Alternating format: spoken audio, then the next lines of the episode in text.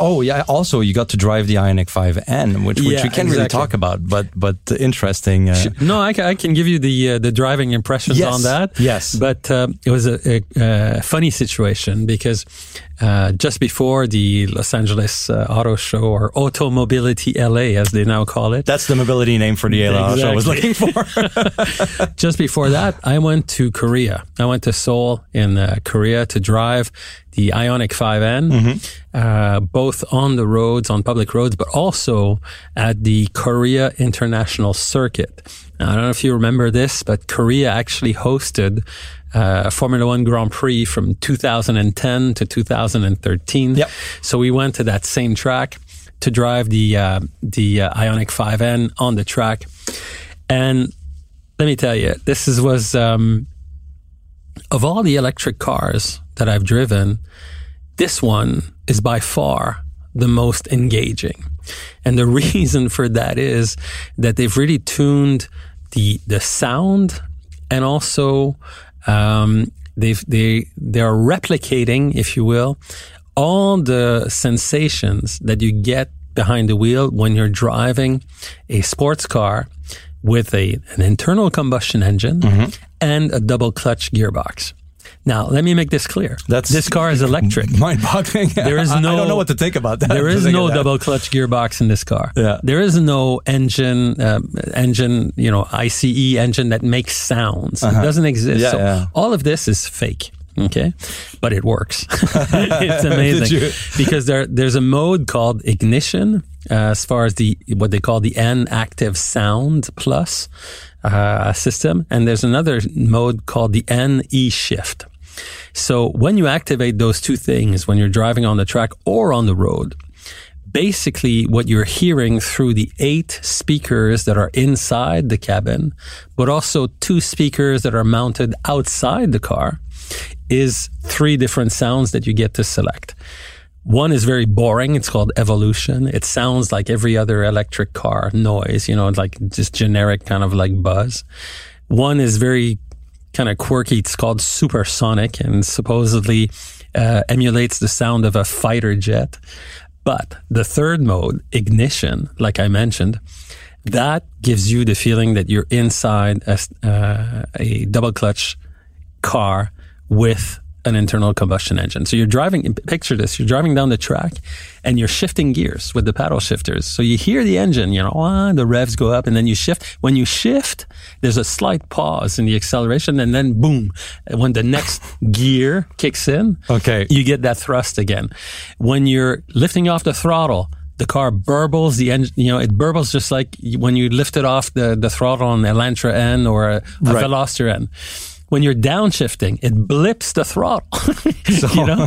But again, Realistically. yeah, exactly. Really?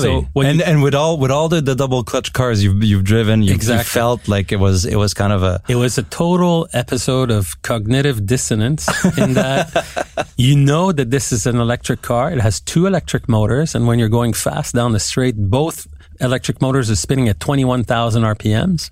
But you see a tach that goes up to 8,000 and you have to remember to shift because if you don't, you'll hit the re- so-called rev limiter. rev limiter and it'll go pop, pop, pop, pop, pop. Like, but nothing of this is real. Okay. All of it is fake. Well, yeah, of course. All of it is done. And, you know, it's amazing because when I was there, I met with uh, Albert Biermann, who was once, you know, way back in the day, was the head of uh, M, the M division, the motorsport division for BMW. And when he retired from BMW, he was sort of like poached by Hyundai to put together the N uh, division, N being for Nürburgring and Namyang, Namyang being the design center for Hyundai. Right. So that's their high performance division. And he said, we started playing around with sound six years ago, but it wasn't quite what we wanted. You know, you, we didn't really get what we wanted.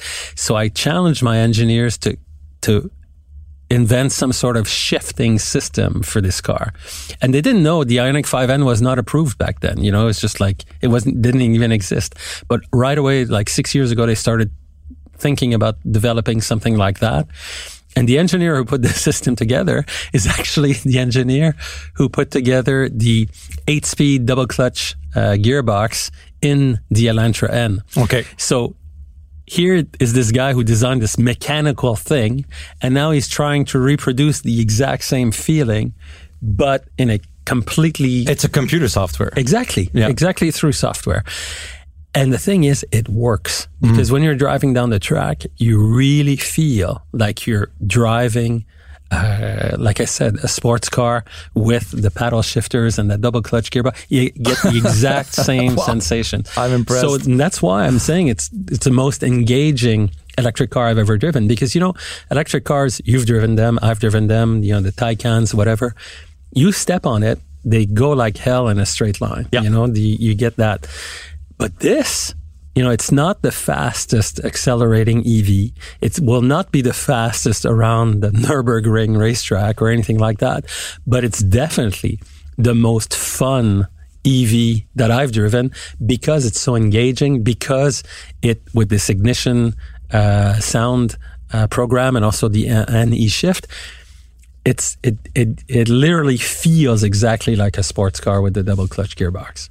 What uh, what about the weight? Because we we, that's- we always talk about that's the, the, only downside about this car. I would say is the fact that a it's like 2.2 uh, metric tons, so it's like it's still a heavy car for sure, and that will be of course a limiting factor for speed through the corners and things like that. It rides on pretty wide tires on 21 inch rims, so you know the, the tire size and the, and the wheel tire kind of helps with that.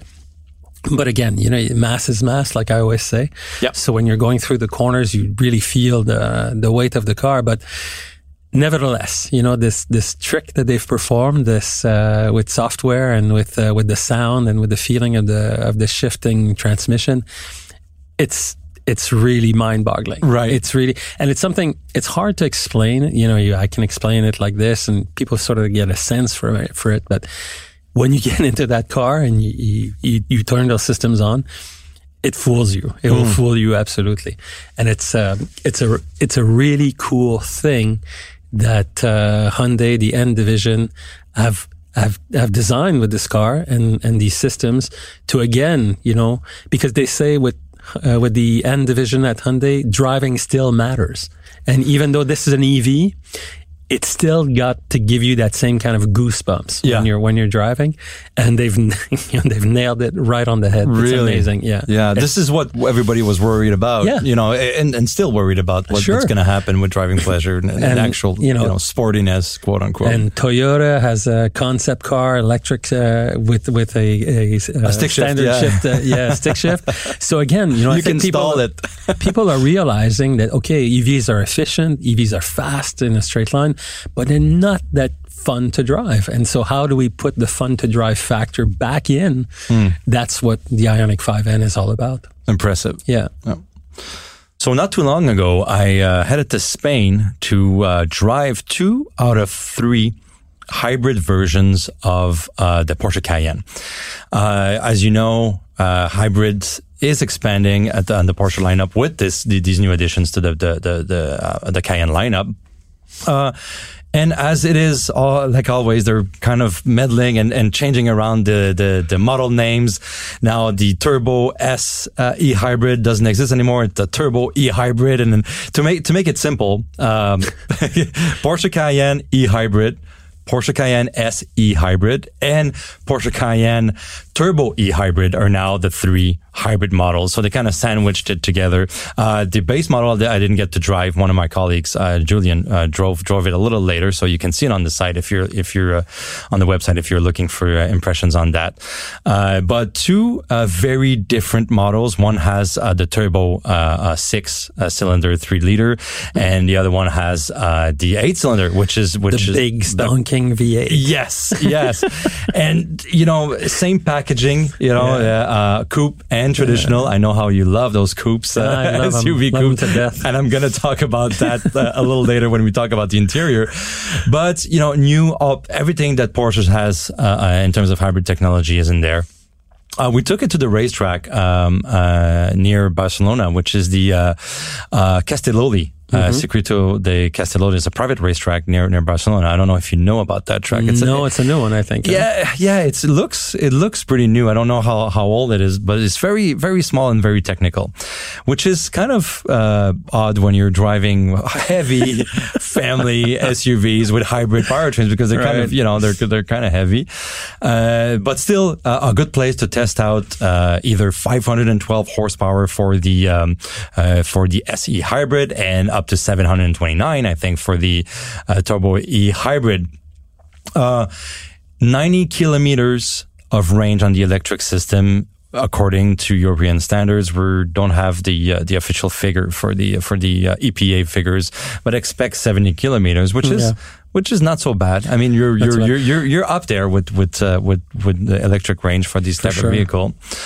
Um, you know, driving, I don't have to tell you that, you know, it goes like hell. Goes like hell at the beginning and then feels heavy on uh, in the corners. Uh, but, you know, Porsche puts so much into it to try to mitigate that, that mm. weight, right? So it's, it drives, you know, like a, like a Cayenne.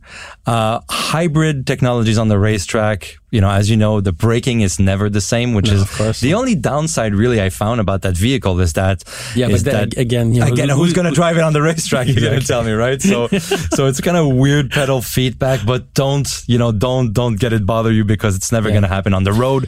Uh, on, on the road on, uh, in Spain was, uh, you know, magnificent drive. It can, uh, go from sport mode to comfort mode. It really changes from those two modes. And again, it's a, it's a Cayenne drive. It's, yeah. it's, it's, you know, a signature Cayenne drive, but if, with, if it, with full electric range. If it's one thing that the, the Porsche engineers do well, it's that. It's the, the change of the, of the, the character of the car according oh, yeah. to the modes that, that you select. Yes. But you know, you know, these cars, these hybrid Cayennes exist because for one reason, it's because of the, you know, tax rates in, uh, in Europe. And, um, you know, if it's a hybrid, it, it's, it's, it's less expensive to, to put on the road in right. certain, certain markets and things like that. So that's why, and, and plus, you know, there's some cities that are, that are sort of like um, you know want you to, to, to drive through the city in, in electric mode and mm-hmm. things like. There's more and more of that that's coming, right? Uh, with with regards to city centers in Europe. So that's the reason why these cars exist. Uh, we get the benefit of them uh, here in North America, even though you know perhaps it's not it's not quite as significant for us as it is obviously for Porsche in the European market. They have to develop these cars for the European market and elsewhere, and so we sort of like get the get the benefit from that. Uh, also, um, you know, for the for our market, uh, and we're going to talk about the coupe version because yeah. uh, compromises on the coupe version. We have to mention it because on the hybrid on the, on the hybrid vehicles they lose a little more on the floor because of, of the battery uh, right? yeah, the sure. batteries in, in, in the rear less, so less cargo area. So you know a combustion engine Cayenne S will will will give you 772 liters in the in, in the rear right? In normal configurations uh, the volume drops to 627 with the S, but the E hybrid, right? So you kind of, it's, it's, it's quite the significant, chunk, significant. Yeah. yeah.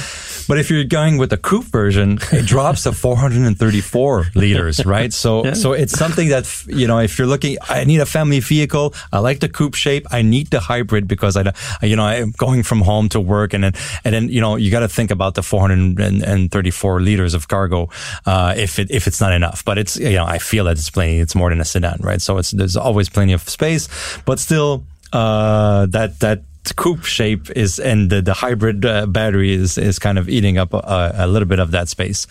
Uh, one thing I really appreciated in the in the Cayenne and it's I think it's making its way through the Porsche lineup is that the infotainment system in Porsche I always a little bit of complaints about it because uh, complicated. Uh, the buttons, even in the 911, you know, it was kind of out of reach, a little bit difficult to use. And this one has the latest version of the Porsche infotainment system. And I, I you know, I can say that finally it's, it, it suits my needs and is very, very, uh, much simpler to use than, than, than what I experienced in the past. Uh, so, uh, talking about pricing for the, these two variants. Yeah, you're, you're, you see me coming with the six digits, but still, I mean, that's what they cost, right? So starting price of $113,700 for the SE hybrid, which is between the two was my favorite. And yeah. because uh, you know, the the big eight, it felt heavy in the front. You know, it's it, a little different, and it's 729 horsepower. I mean, mm. if you really want that performance, go for it. But at 512 horsepower with the SE hybrid, yeah, you know, plenty. combined yeah, with, sure. with uh, 70 kilometers of range. I mean, it's, it's a good package. It's 113,700 starting price. Uh, if you're looking at the, the, uh, the more expensive one, it's 171 thousand two hundred dollars for the seven hundred and twenty horsepower. But still, I think it's less expensive than the Turbo GT variant, which sure. is the full gas. So, which is yeah. you know goes upwards. Uh, uh, so for for that, I mean, we can say that there's there's a little bit of value there. Yeah. And Porsche won't pay the luxury tax for you on that, but they will do it on a Taycan. I saw that. yeah, yeah, yeah, yeah. I so saw that. I saw. I got. I got the message from because that. Because they're so. selling the Cayenne, the Taycan, not so much. Yeah, that's right.